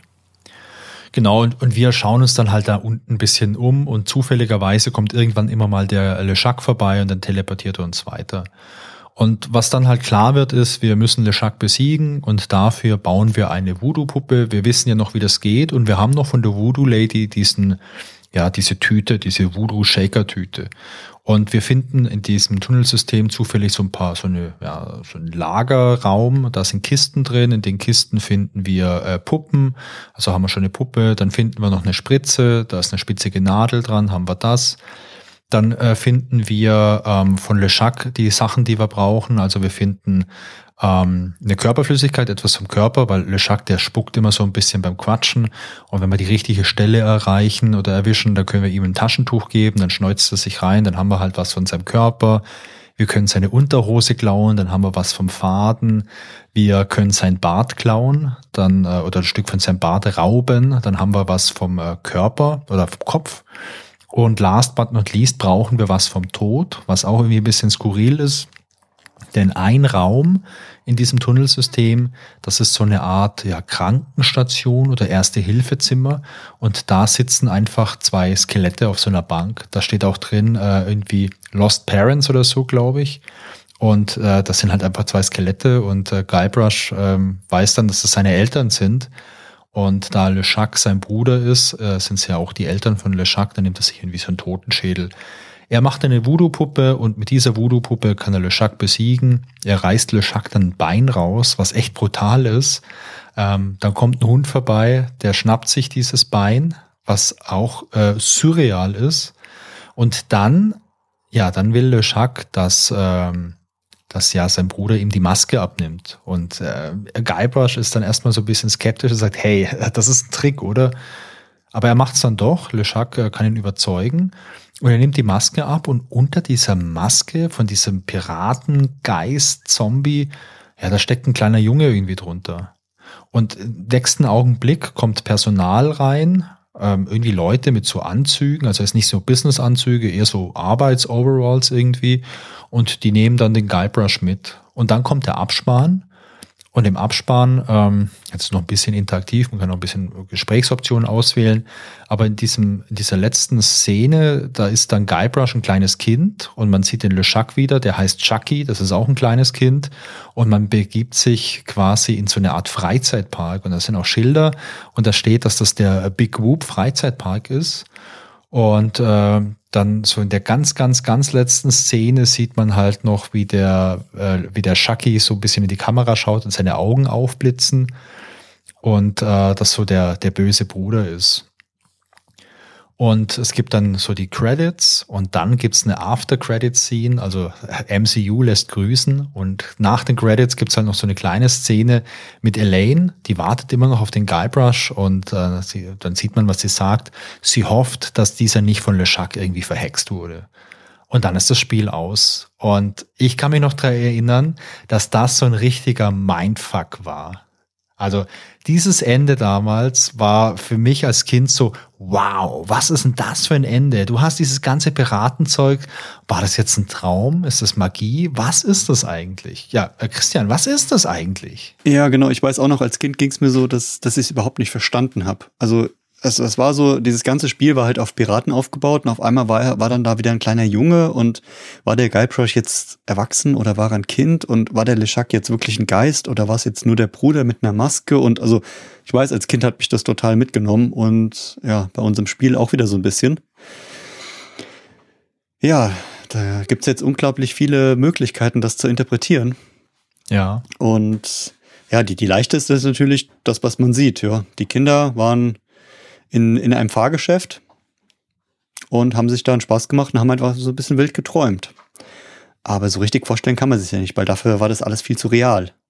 Und so ein Traum kann nicht so real sein, dass man den so durchlebt hat und dass man da richtig Schmerzen hatte. Und ja, ich glaube, da ist ein bisschen mehr drin als nur ein Traum. Ja. Und was ich sehr lustig fand, es gab einen Kommentar von Ron Gilbert dazu, und er sagte, das Ende von Monkey Island 2 sollte nicht wörtlich genommen werden. Es ist vielleicht eine Metapher oder es ist ein Gleichnis. Oft verwechselt er die beiden. Und ich finde, das passt auch so ein bisschen. Also er nimmt es auch nicht so genau, und ich glaube, es ist extra so ein bisschen gemacht, dass man es nicht genau weiß. Und was du, glaube ich, weißt du, ob du es eben erwähnt hattest, dass die Augen vom LeChuck oder die Augen vom Chucky, von dem Bruder, ja, die am Ende leuchten noch mal so, gell? Die leuchten so richtig. Und dieses Leuchten am Ende, das ist so, der ist schon wieder in der normalen Welt, aber die Augen leuchten noch so, als wenn es noch in dem Traum wäre. Und das ist eigentlich so das Entscheidende, wo man sagt, hey, das war doch kein Traum, sondern das war die Realität. Und vielleicht ist es ja auch umgekehrt, dass die Realität bei den Piraten war, mit dem LeChuck, und der Guybrush dann nur geträumt hat, dass er als Kind mit seinem Bruder aus diesem Zelt rausgekommen ist und seine Eltern doch nicht tot waren. Was meinst du denn? Ja, ich glaube, Ich glaube ganz ehrlich, dass man sich damals im Team, als man sich die ganzen Gedanken gemacht hat für Monkey Island 2, dass man sich da überlegt hat, hey, wie können wir vielleicht ein Ende machen, das die Leute so zum Nachdenken anregt. Jetzt vielleicht gar nicht so philosophisch tiefgründig irgendwie mit irgendeiner krassen Mythologie oder so, sondern wie können wir vielleicht einfach was machen, dass die Leute so zum Nachdenken anregt und auch darüber zu sprechen. Denn wenn viel über ein Spiel gesprochen wird, ist das eine gute Sache. Also das ist so meine Theorie. Und ich meine, wenn wir Monkey Island 3 spielen, da erzählen wir jetzt mal nichts drüber, aber ich habe Monkey Island 3 auch mal gespielt, dann erfährt man ja auch, wie es da weitergeht. Also die haben ja da auch quasi eine Fortsetzung, die da auch passt irgendwie. Aber ich finde, das Ende ist cool, weil es bricht mit deiner Erwartung und sowas finde ich persönlich immer richtig, richtig gut, wenn was mit meiner Erwartung bricht. Ja, du hast einfach recht. Also es soll zum Denken anregen. Es soll so ein bisschen auch, ja, wie es halt Spiele, Bücher, Filme machen. Es soll halt einfach so ein bisschen jemanden dazu bringen, auch eigene kreative Gedanken dazu zu entwickeln. Und das tut das Spiel auf jeden Fall. Und das macht sogar, finde ich, noch viel, viel mehr als andere Spiele. Ja. Das ist ja unter anderem auch einer der Punkte, der Monkey Island so erfolgreich gemacht hat, dass diese Gedanken da frei angeregt werden. Ja, absolut. So, nach dem philosophischen Teil über das Ende der Story, und ich glaube, da könnten wir noch stundenlang drüber reden, ja, kommen wir eher zu so ein paar nackten, langweiligen, unphilosophischen Technikpunkten, die aber auch irgendwie ganz lustig sind. Also das erste natürlich mal wieder, das Spiel läuft auf SCUMM. Über SCUMM haben wir, glaube ich, schon so oft gesprochen, das müssen wir nicht wieder erwähnen. Die Technik von LucasArts, die damals entwickelt wurde für Maniac Mansion und für die ganzen Spiele danach auch immer verbessert wurde, kommt natürlich bei Monkey Island auch zum Tragen. Was ich am lustigsten fand, waren die Systemanforderungen für das Spiel damals. So die alte Technik. Was hat man gebraucht? Also einen 286er Computer mit 16 Megahertz. Ohne Turbotaste natürlich. Und 256 Kilobyte RAM. Brutal, oder? Ein Viertel Megabyte. So brutale Zahlen, ja. Was noch wichtig war, eine VGA-Grafikkarte mit 640 mal 480 Pixeln. Hat Wolfgang schon vorgelesen, wie viel Farben und wie viel Pixel das insgesamt waren. Und der Kracher, wie viel Festplattenspeicher? 10 Megabyte. Ich finde, das sind immer so Werte aus der heutigen Sicht. Gar nicht mehr vorstellbar, dass das mal gereicht hat und dass das so gut gelaufen ist. Empfohlen wurde damals noch ein 386er, damit es noch schneller läuft das Spiel und noch weniger ruckelt, und eine Soundkarte dazu. Und weißt du noch, wie das damals war, Wolfgang, mit der Soundkarte? Also klar, es gab die Melodien im Hintergrund, aber gab es auch schon die Talkie-Version? Nee, ich glaube, die Talkie-Version wüsste ich jetzt nicht, dass es die damals schon gab. Ja, ich konnte mich auch nicht dran erinnern, deswegen habe ich nämlich noch überlegt, wegen der Soundkarte, dass die wirklich nur für so die Hintergrundmelodien waren und dass die halt noch schöner abgespielt wurden, nicht nur über den PC-Speaker, sondern am Ende auch über echte Lautsprecher. Also ich denke mal, für die Talkie-Version hast du ja CD gebraucht und das war ja eine Diskettenfassung mit der 10 Megabyte. Ich habe ja die Talkie-Version, die wir gespielt haben, das war ja so eine Fan-Made-Talkie-Version, wo das ganze Talkie-Zeug aus dieser Special Edition stammte, die ich mir gekauft habe. Und da wurde dann die alte Grafik irgendwie zusammengewurschtelt. Ich weiß es gar nicht mehr. Aber ich glaube nicht, dass es damals schon eine Talkie-Version gab. Ja, wo du gerade Special Edition sagtest, so also ein kleiner Fun-Fact, wie sich die Systemanforderungen zur Special Edition verändert haben. Die sind ein kleines bisschen gestiegen. Vom Jahrgang her kann man sagen, das Betriebssystem wurde empfohlen, Windows XP oder Windows Vista. Ja. Obwohl wir Windows Vista am besten weglassen, war ja keine Glanzleistung damals von Microsoft. Das ist aber ein anderes Thema. Prozessor, ein Intel Pentium 4 mit 3 Gigahertz oder ein AMD Athlon 64 3000 Plus. Also wer die noch gut kennt, die Geräte, die hatten ein kleines bisschen mehr Power als die 286er und 386er. Dazu 256 Megabyte RAM und für Vista 512 Megabyte. Also wer Vista noch kannte, war halt so ein kleiner Speicherfresser, hat man immer das Doppelte gebraucht, weil die Hälfte sowieso vom System reserviert wurde. Dann 1,8 Gigabyte Speicher auf der Festplatte. Ist im Vergleich zu 10 Megabyte auch eine kleine Steigerung. Und eine Grafikkarte mit 128 MB und es wurde damals gesagt mit Shader Model 2.0. Muss zugeben, habe ich vorher noch nie gehört, aber bei den Grafikkarten, da tut sich auch so viel. Da wurden so viele verschiedene Treiberpakete angeboten und was man da alles haben musste, um die neuesten Spiele zu spielen. Ja. Naja, bei der Soundkarte wurde nur empfohlen, eine DirectX-Kompatibilität. Ja, aber also ich finde es trotzdem spannend, zwischen Anfang der 90er und dann 2010, was sich da alles getan hat in der Technik und wie so ein Spiel so entwickelt wurde, dass es dann plötzlich so viel höhere Anforderungen hatte. Ein zweiter Punkt ist die Steuerung. Die Steuerung ist identisch mit Monkey Island 1. Über die haben wir ja schon mal ein bisschen gesprochen. Ich fand die auch ganz gut. Wie hat dir die Steuerung insgesamt gefallen? Bist du damit gut zurechtgekommen? Ja, ich bin großer Fan. Ich mochte diese alten Systeme immer mit dem klassischen SCUMM-Interface. Also ich fand das immer geil. Und ich muss auch sagen, was die ganzen Weiterentwicklungen anging, also auch bei den Spielen, die wir sonst schon gespielt haben, jetzt, keine Ahnung, The Dig zum Beispiel, das war ja wirklich sehr vereinfacht, dass du nicht mehr verschiedene Verben und so hattest. Ja klar, das ist schon easy, so vom Clickflow und so, das passt schon ganz gut. Gibt es das Wort Clickflow? Wenn nicht, ich habe das erfunden, ihr könnt mich gern buchen für einen Vortrag auf eurer nächsten Firmenfeier, erkläre ich immer, was ein Clickflow ist. Ist auf jeden Fall ein unglaublich cooles Wort, muss ich sagen, das gefällt mir. Ich glaube, das werde ich demnächst auch mal in Präsentationen oder Konferenzen anwenden. Ja, werde ich sicherlich auch bei meinem nächsten Kundentermin. Denn der Clickflow, der ist einfach wichtig. Der improved einfach die Visibility. Experience. Die Experience. Nee, Spaß beiseite. Wir hatten zum Beispiel bei Vollgas hatten wir dieses Interface, dass wir mit dem Rechtsklick verschiedene Aktionen auswählen konnten und so. Oder bei Sam & Max hatten wir das auch. Ich finde, das klassische Interface mit den Verben, das ist vielleicht ein bisschen verstaubt, aber ich finde das immer noch cool. Also sei es Monkey Island. Ich muss zugeben, ich finde es sogar am besten. Besonders bei jetzt Monkey Island oder Day of the Tentacle, dass man halt auch verschiedene Sachen auswählen kann und auch mal falsch liegen kann. Ja. Also keine Ahnung, ob du jetzt die Blume an den Hamster gibst oder ob du sie mit ihm benutzt. Das sind ja zwei verschiedene Dinge. Und es sind sprachlich verschiedene Dinge, aber es können ja auch im Spiel verschiedene Aktionen ausgeführt werden. Es erhöht die Komplexität, weil du einfach viel mehr Möglichkeiten hast. Aber im Rahmen von so einem Adventure finde ich das persönlich cool. Also ich bin großer Fan von den klassischen Verben. Und ich meine, ob das jetzt, keine Ahnung, 9 Verben oder 6 oder so sind, da kann man ja auch drüber diskutieren, ob man es wirklich drücke und ziehe braucht oder so.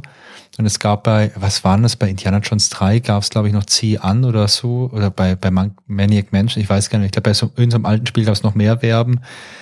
Da kann man sich drüber unterhalten, was eine vernünftige Anzahl ist, aber ich finde das cool. Ja, und was ich auch finde, bei Thimbleweed Park haben sie genau das System ja wieder zurückgeholt. Das heißt, den Klassiker haben sie rausgeholt, weil er wahrscheinlich am besten angekommen ist, am beliebtesten war. Da sind wir also voll im Trend. Bei der Grafik hat sich bei Monkey Island 2 im Vergleich zum Vorgänger ein bisschen was verbessert. Das heißt, sie haben die Grafik ein bisschen schöner gemacht, ein bisschen mehr Mühe gegeben, würde ich fast sagen. Und die Inventargegenstände werden als Grafiken angezeigt und nicht mehr nur als Text. Es ist mir ehrlich gesagt gar nicht so sehr aufgefallen. Es hat sich beides ganz gut angefühlt. Naja, aber ich muss dazu sagen, aber lieber Christian, ich habe natürlich so eine gepatchte Monkey Island 1 Version damals am Start gehabt, die wir gespielt haben. Denn die Fan-Modding-Szene im Adventure-Game, die ist sehr, sehr groß. Wir haben Monkey Island 1 in so einer gepatchten Version gespielt, die auch kleine Figuren, so kleine Grafiken im Inventar hatte. Ah, deswegen ist mir gar nicht so aufgefallen. Ja, aber na klar. Ich hatte mir in der Vorbereitung noch so ein paar Screenshots angeguckt und da hatte ich nämlich die normalen Sachen gesehen. Ich war ein bisschen verwundert, aber... Ja. Das erklärt das natürlich. Also wenn ihr Bock habt auf alte Adventures und noch irgendwelche, wenn ihr noch Disketten habt, die lesbar sind oder euch bei GOG so Sachen gekauft habt, dann empfehle ich es immer mal ein bisschen zu googeln. Es gibt so einige Seiten, auf denen gibt es so Fan-Patches, wo Leute in ihrer Freizeit echt coole Sachen gemacht haben. Beispielsweise englische Sachen übersetzt haben ins Deutsche oder irgendwelche Untertitel übersetzt haben und so. Und das macht echt Spaß. Da haben sich Leute viel Mühe gegeben und das macht auch echt Spaß, solche Editionen dann zu spielen. Ja, und die Fanbase ist ja heute immer noch riesig, wie man an uns hier sieht. Alte Männer erzählen das im Krieg, ist das vielleicht aber auch. Genau, und für die Leute, die das heute spielen wollen, ja, heute ist es ja ganz einfach, da geht man irgendwo in dieses Internet, was ja sowieso sich nicht durchsetzen wird, und kauft sich irgendwo so ein Spiel, lädt das irgendwie runter innerhalb von Sekunden. Aber damals, 1991, wurde das auf Disketten ausgeliefert. Für den PC mit VGA-Grafik und für den Amiga mit 32 Farben Standardgrafik. Und später gab es das Ganze in so einer CD-ROM, in so einem Bundle. Und das hieß dann das Monkey Island Bounty Pack. Hattest du dieses Komplett-Pack auf CD-ROM, ja, oder warst du der Disketten-Freak? Also ich sag mal, das ist ja verjährt schon. Ich hatte die Diskettenversion mit so handgezeichneten Codescheiben damals. Also ich hatte auch leider kein Handbuch und so zu Monkey Island. Wir hatten ja nichts damals. Minimalist einfach. Genau, Handbuch hatte ich auch keins und die Rätsel musste man noch selbst lösen. Es gab keine Komplettlösung, außer man hat sie auf dem Schulhof irgendwie unter der Hand erworben, aber da hatte ich kein Glück damals. Nee, das ist für mich auch der Grund, dass ich mir die ganzen Spiele dann später alle gekauft habe. Ich meine, als Kind, keine Ahnung, da habe ich alles gespielt, was man irgendwie auf dem Schulhof irgendwie bekommen hat. Und ich finde es aber schön, also wenn es jetzt auch Jahre später ist, Geld auszugeben für die ganzen Sachen, weil die echt das Geld auch wert sind. So, und der letzte Punkt beim Thema Technik ist auch irgendwie für mich der beeindruckendste gewesen. Da habe ich auch heute nochmal irgendwie ziemlich viel Zeit reingesteckt, weil ich ihn so cool fand, und zwar der Sound. Ja. Es wurde mit Monkey Island 2 ein komplett neues Musiksystem entwickelt mit dem Namen iMuse. Und ja, das sollte dafür sorgen, dass man im Spiel situationsabhängige Musikwechsel hat. Das ganze System wurde entwickelt von Michael Land, den du vorhin schon erwähnt hast, und Peter McConnell. Und es wird als, ja, ich habe es als Musikengine beschrieben, es wird als Spielengine bezeichnet, um Musik dynamisch an die Szenen im Spiel anzupassen. Die Figuren, die Stimmung, alles hat eine Rolle auf die Musik. Und ja, es wurde für Monkey Island 2 das erste Mal verwendet, wurde bei allen LucasArts Games nach Monkey Island 2 entwickelt und bei der kompletten X-Wing-Serie. Ah, cool. Und klar, damals ist mir das nicht aufgefallen, aber wenn man heute drauf achtet, kann man das schon raushören. Und der Grundgedanke dieses iMuse-System ist es, sanfte Übergänge zu schaffen, die Musikstücke entweder dass die gleichen sind oder ähnliche in anderen Möglichkeiten, in anderen Tempi. Und ein Hauptbeispiel dafür ist bei Monkey Island 2 der Friedhof auf Scabb Island. Ja. Und zwar gibt es die Szene, wo der Spieler außerhalb des Friedhofs ist. Da gibt es so eine schaurige, mystische Musik. Mhm, wenn man den Friedhof dann betritt, ertönt die gleiche Melodie mit einem Schlagzeug unterlegt. Und wenn man dann in die Gruft geht, reduziert sich die Musikuntermalung, aber die Melodie bleibt gleich und man hört sie auf einer einzelnen Flöte. Okay, das ist cool. Ich muss zugeben, wie gesagt, wir haben ja schon erwähnt, wir sind aus der Technikrichtung, aber ich habe keine Ahnung, wie man so etwas programmieren könnte. Also wie man Musik auf die Szenen legt, die dann der User während des Spiels bestimmt, und wie man dann auch mit der gleichen Musik sozusagen so die Rhythmik verändert, die einzelnen, ja, wie nennt man das denn bei der Musik? Ich bin echt ein Musikexperte. So die einzelnen, von der Flöte zum Schlagzeug. Die Instrumente und so meinst du? Ja, was sind das? Die Melodie, die Instrumente, wahrscheinlich auch die Lautstärke wird ein bisschen mit angepasst. Also es sind ja ganz viele Möglichkeiten, die man mit der Musik hat. Und dass man das so programmiert, dass das zum Spiel passt und an den richtigen Stellen das Richtige rauskommt. Also ich muss zugeben, das wusste ich nicht und das hat mich im Nachhinein echt beeindruckt. Und ich glaube, bei den nächsten Spielen werde ich da noch ein bisschen intensiver drauf achten. Ich glaube, für sowas musst du aber auf der einen Seite Musiker und auf der anderen Seite Programmierer sein.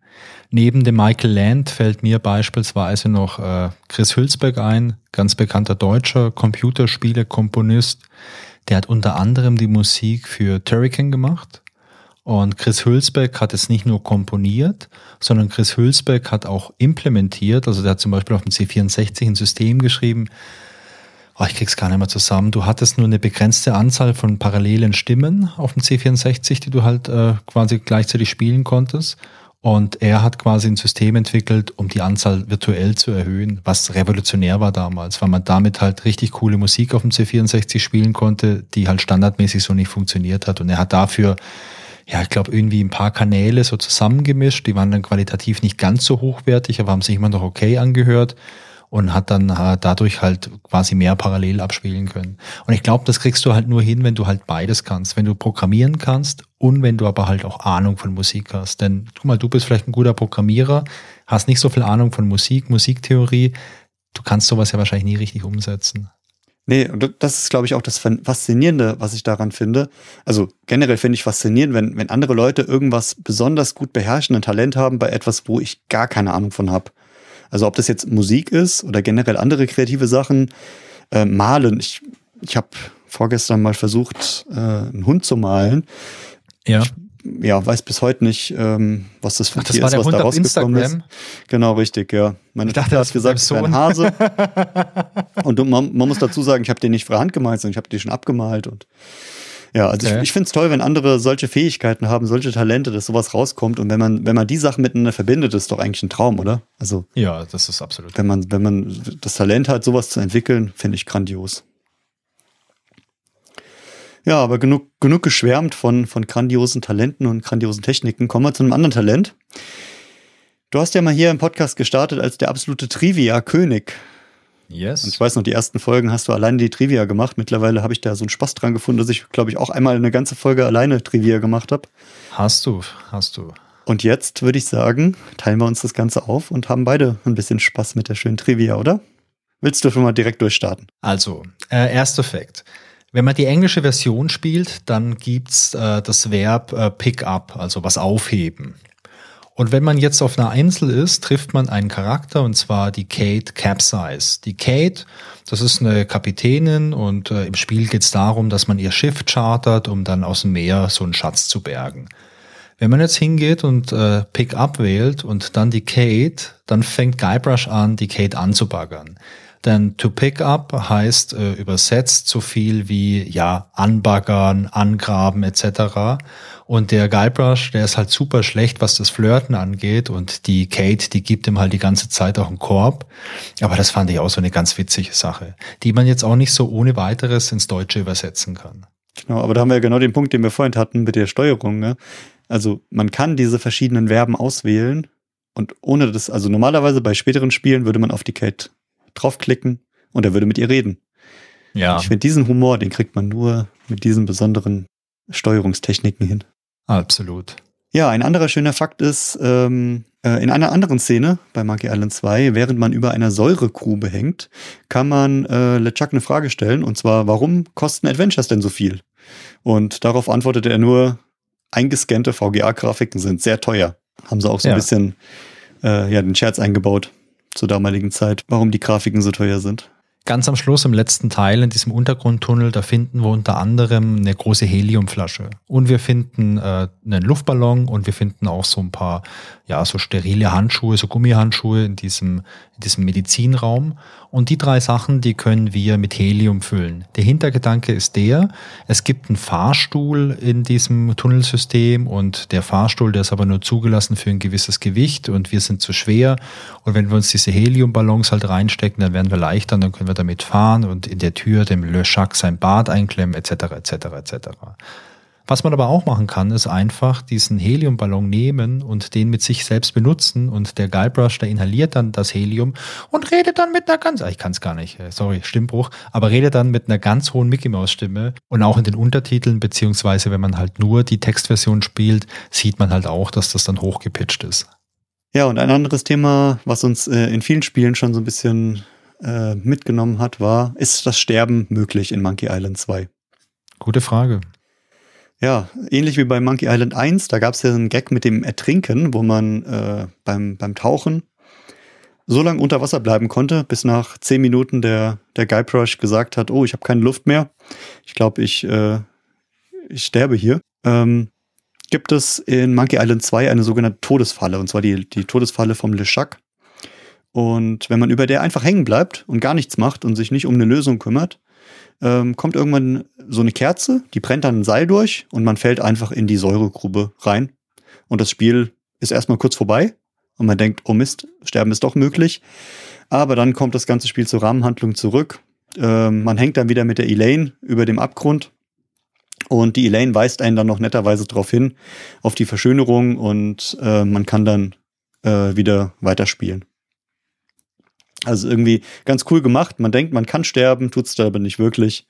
Finde ich, haben sie sehr, sehr schön gelöst und nett eingebaut.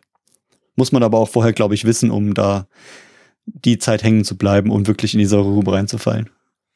Ja, das stimmt. Das haben wir gar nicht ausprobiert, dass wir so lange hängen geblieben sind. Wir waren da einfach zu gut und sind da zu schnell vorangekommen. Ja, ich glaube, irgendwann, wenn wir alle Spiele durchhaben, dann machen wir nochmal eine Sonderfolge, wo wir die ganzen Easter Eggs und Trivias durchgehen und nochmal alle nachspielen. Da haben wir dann bestimmt auch nochmal ein paar Wochen dran. Ja, auf jeden Fall.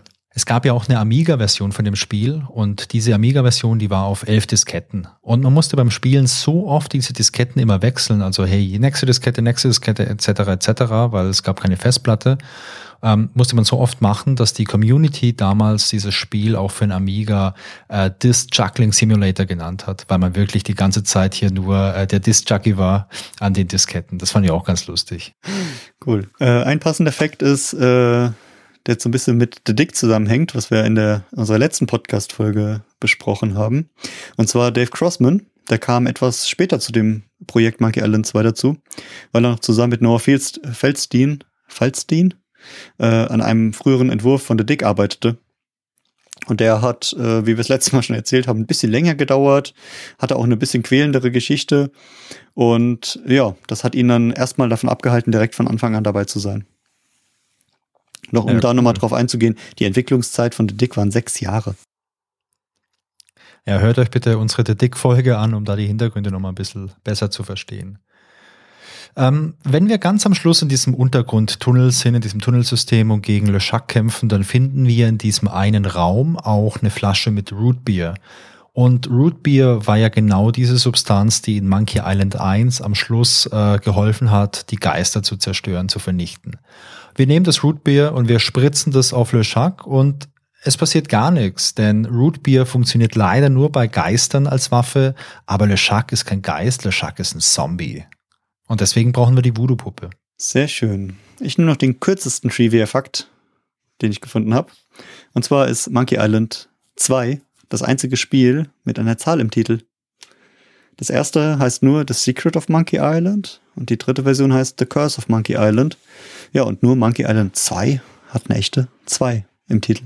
Okay, dann hätte ich noch eine kleine Sammlung von ein paar Trivia-Facts, die so ein bisschen Referenzen sind auf andere Werke.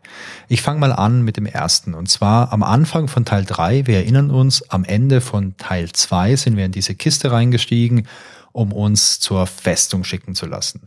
Und am Anfang von Teil 3, wenn wir aus dieser Box wieder rauskrabbeln, da sagt Guybrush, ich hasse Schlangen. Und das ist natürlich eine ganz bekannte Anspielung auf Indiana Jones, denn Indiana Jones, der hasst ebenfalls Schlangen.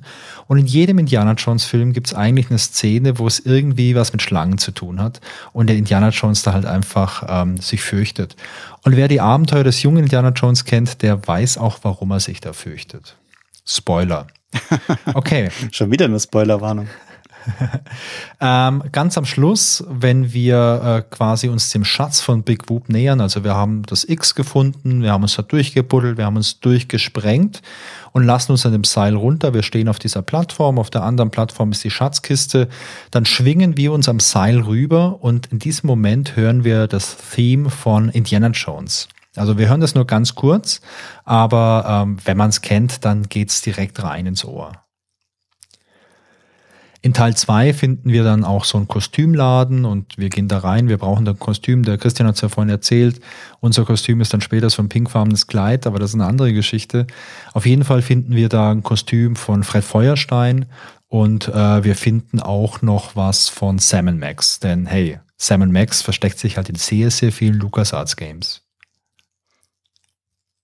Genau, und was wir auch überall finden zwischendurch ist das LucasArts-Logo. Weißt du noch, dass wir das immer mal so an vielen versteckten Stellen gefunden haben? Stimmt.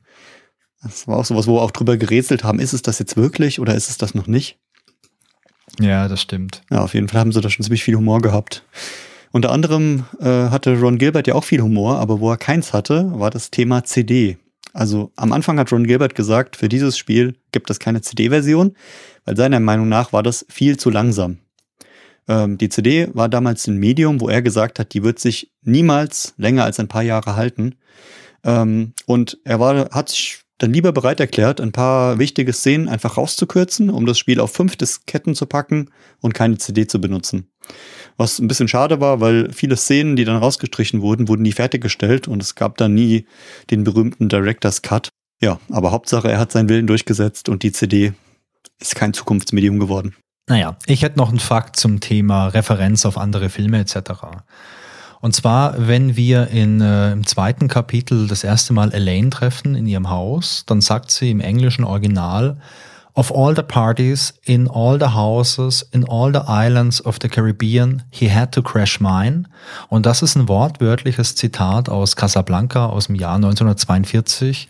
Da sagt das nämlich Rick zu Ilsa. Hast du Casablanca mal gesehen? In meiner Erinnerung nicht, nein. Ja, musste mal anschauen. Ist ein cooler Film, weil es halt ist ein Klassiker, aber es ist auch eine coole Geschichte. Ich meine damit ist nicht die Story, die im Film behandelt wird, sondern die Geschichte des Films. Da gab es verschiedene Versionen, da gab es auch Versionen, die arg geschnitten wurden, denn im Original spielt auch der Zweite Weltkrieg, die Nazis etc.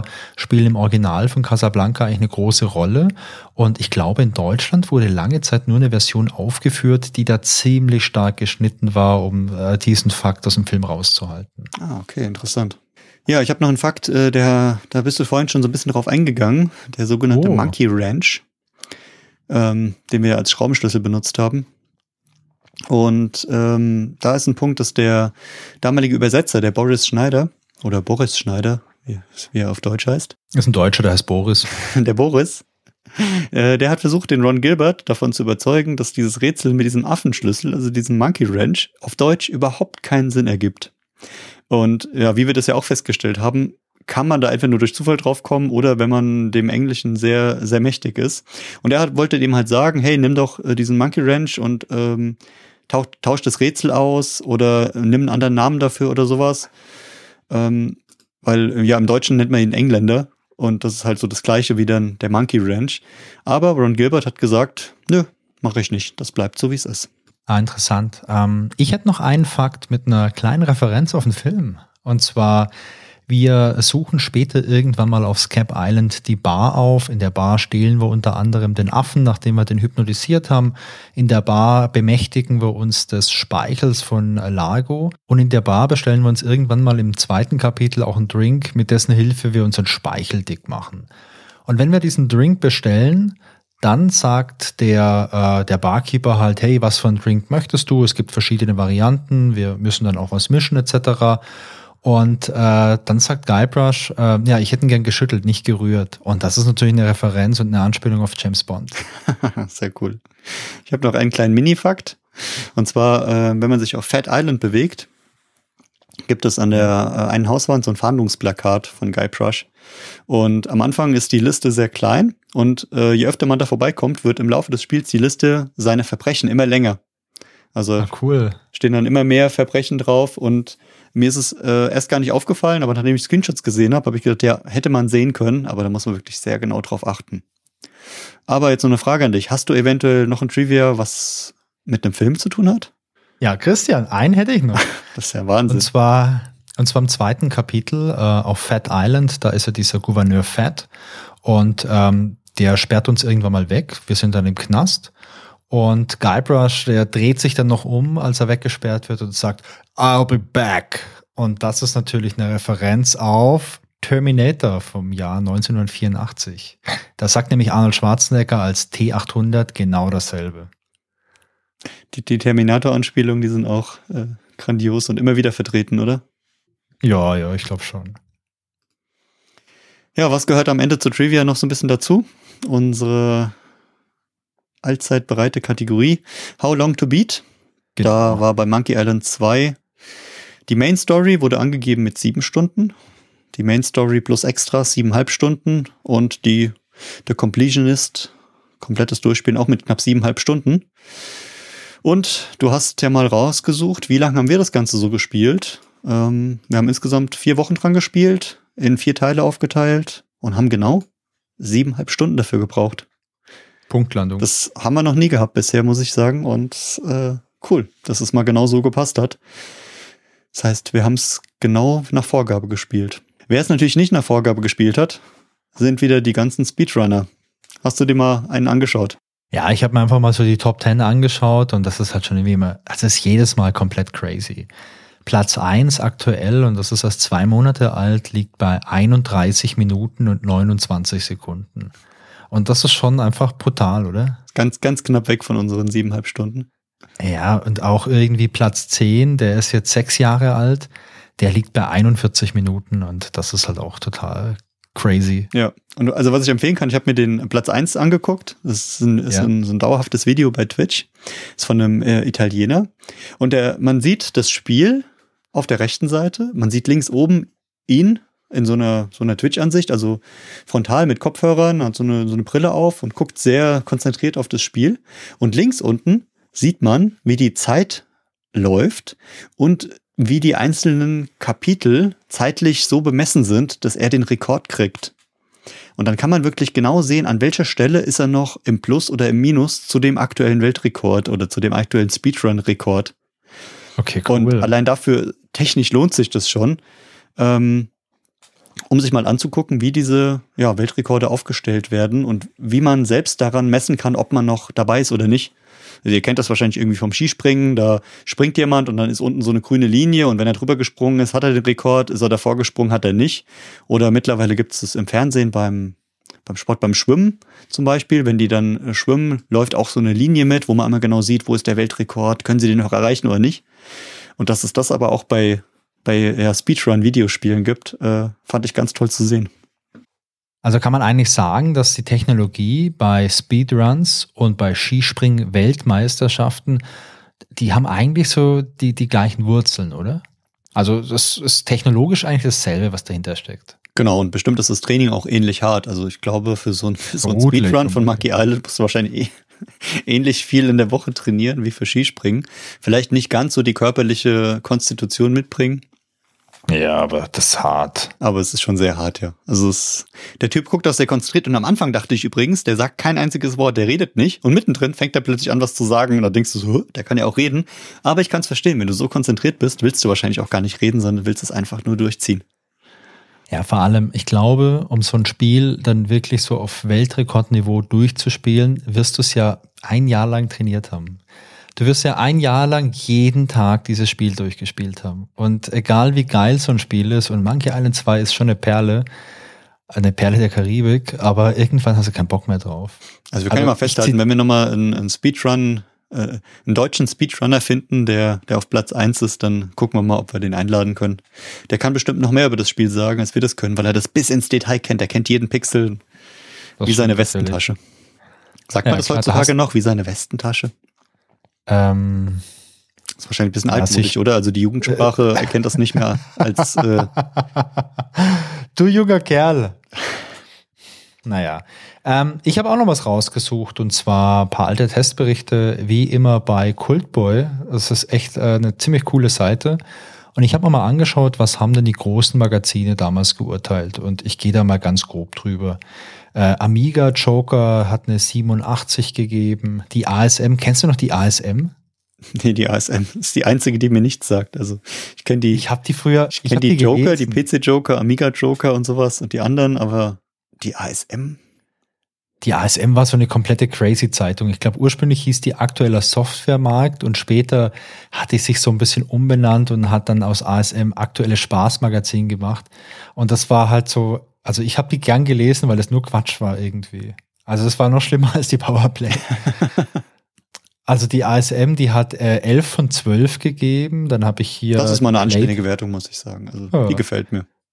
Ja, etablierte 12er-Skala. Die Playtime, die hat 96 gegeben, also 96%. Die Powerplay 92%. Und das sind also durchgehend wirklich sehr, sehr, sehr gute Bewertungen. Ja. Würde mich mal interessieren, wie so ein Spiel sozusagen heute mit dem ganzen Internet abschneiden würde. Ich glaube, die Leute sind einfach kritischer geworden bei sowas und damals war das noch so eine schöne Abstimmung im analogen Bereich. Ja. Ja, Chrissy, wie ist denn dein Fazit zu Monkey Island 2? Also im Großen und Ganzen würde ich dem auch so eine, sagen wir, 93% geben, um es mal in Powerplay-Manier zu sagen. Ich hatte viele Erinnerungen an die Kindheit damals. Da hat mir das Spiel sehr gut gefallen. Und auch heute hat es richtig Spaß gemacht, das nochmal zu spielen. Nachdem ich reingekommen war, sozusagen, du hast ja so den ersten Teil vom Spiel ein bisschen übernommen und hast mich da richtig eingeführt in das Largo-Embargo. Und als ich dann wieder so ein bisschen in dem Spielgeschehen drin war, dann fallen dir halt so die ganzen Feinheiten auf. Und also ich muss sagen, es hat mir richtig viel Freude gemacht, das zu spielen. Jetzt auch im Nachhinein nochmal die ganzen Details kennenzulernen, die ganzen, zum Beispiel, ich habe mich bestimmt 2 Stunden mit iMuse beschäftigt. Allein dafür hat es sich schon gelohnt. Ja, und ich würde sagen, die Story ist absolut gelungen, die Charaktere sind gelungen, das Team aus den 3 Hauptentwicklern, ja, ganz, ganz großes Kino. Und ich würde es jedem empfehlen zu spielen und ich würde es bestimmt auch nochmal spielen. Sobald meine Kinder größer sind, dürfen die auch Monkey Island spielen. Ja, ist ja geil. Wie war es denn bei dir? Ich weiß, du bist der größte Monkey Island-Fan, deswegen erübrigt sich fast die Frage, aber steh uns Rede und Antwort. Ja, ich fand's okay. Ja, es war cool, das mal wieder zu spielen, denn mein letztes Mal Monkey Island ist halt echt super lang her. Da war ich vielleicht 20 oder so, also das ist ja 20 Jahre her.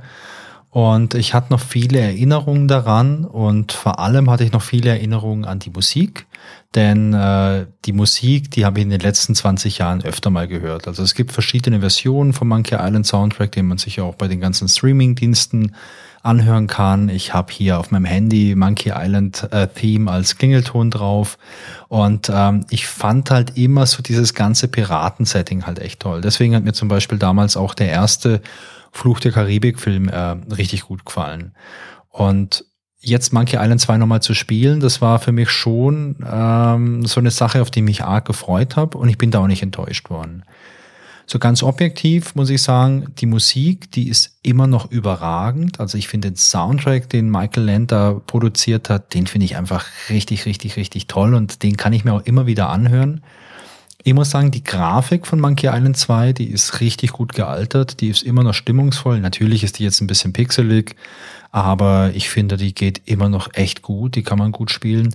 Und das ist mir übrigens bei vielen so alten Spielen aufgefallen, also auch bei anderen LucasArts-Titeln, die wir jetzt schon gespielt haben, dass die Grafik eigentlich immer noch ganz gut ist, weil ich glaube, wenn du vor 30 Jahren eine gute Pixelgrafik gemacht hast, dann ist das heute halt immer noch eine Pixelgrafik, aber halt immer noch eine gute.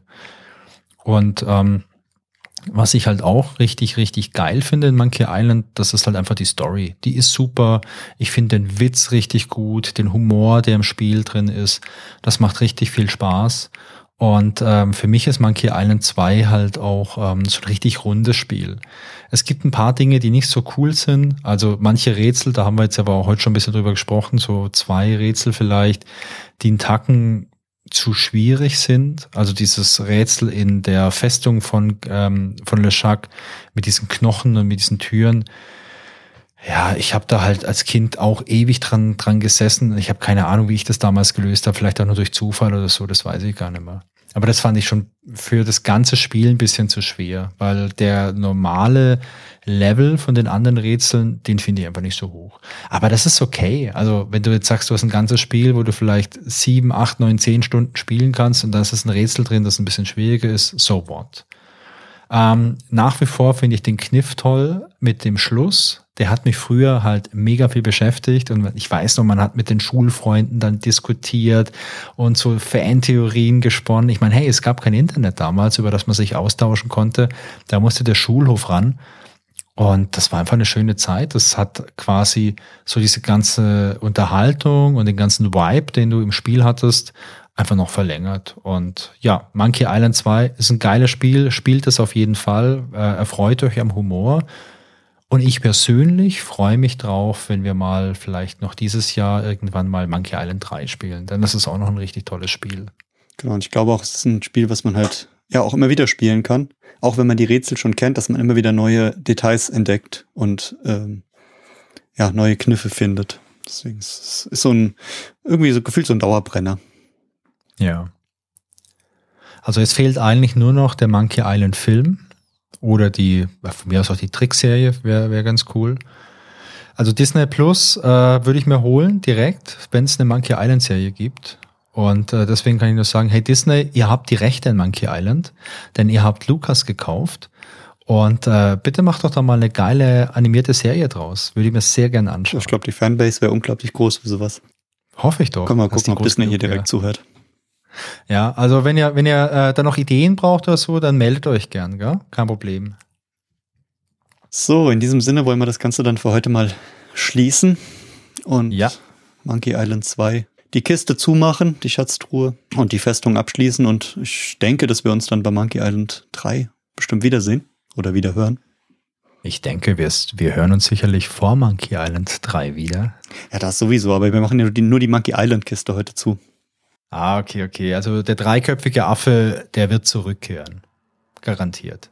Wenn euch der Podcast gefallen hat, dann würden wir uns ganz arg freuen über eine Bewertung, entweder bei Apple Podcasts oder bei Spotify.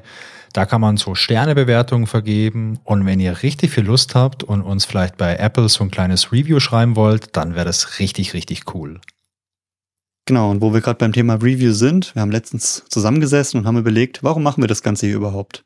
Und eigentlich machen wir das, um so ein bisschen Austausch zu kriegen, und freuen uns daher auch über Feedback, entweder auf unserer Website grobepixel.de, direkt unter der Podcast-Folge, oder auch per E-Mail unter feedback@grobepixel.de, oder auch jeder andere Kontakt, zum Beispiel über Twitter, grobepixel, oder auch über Instagram, grobepixel.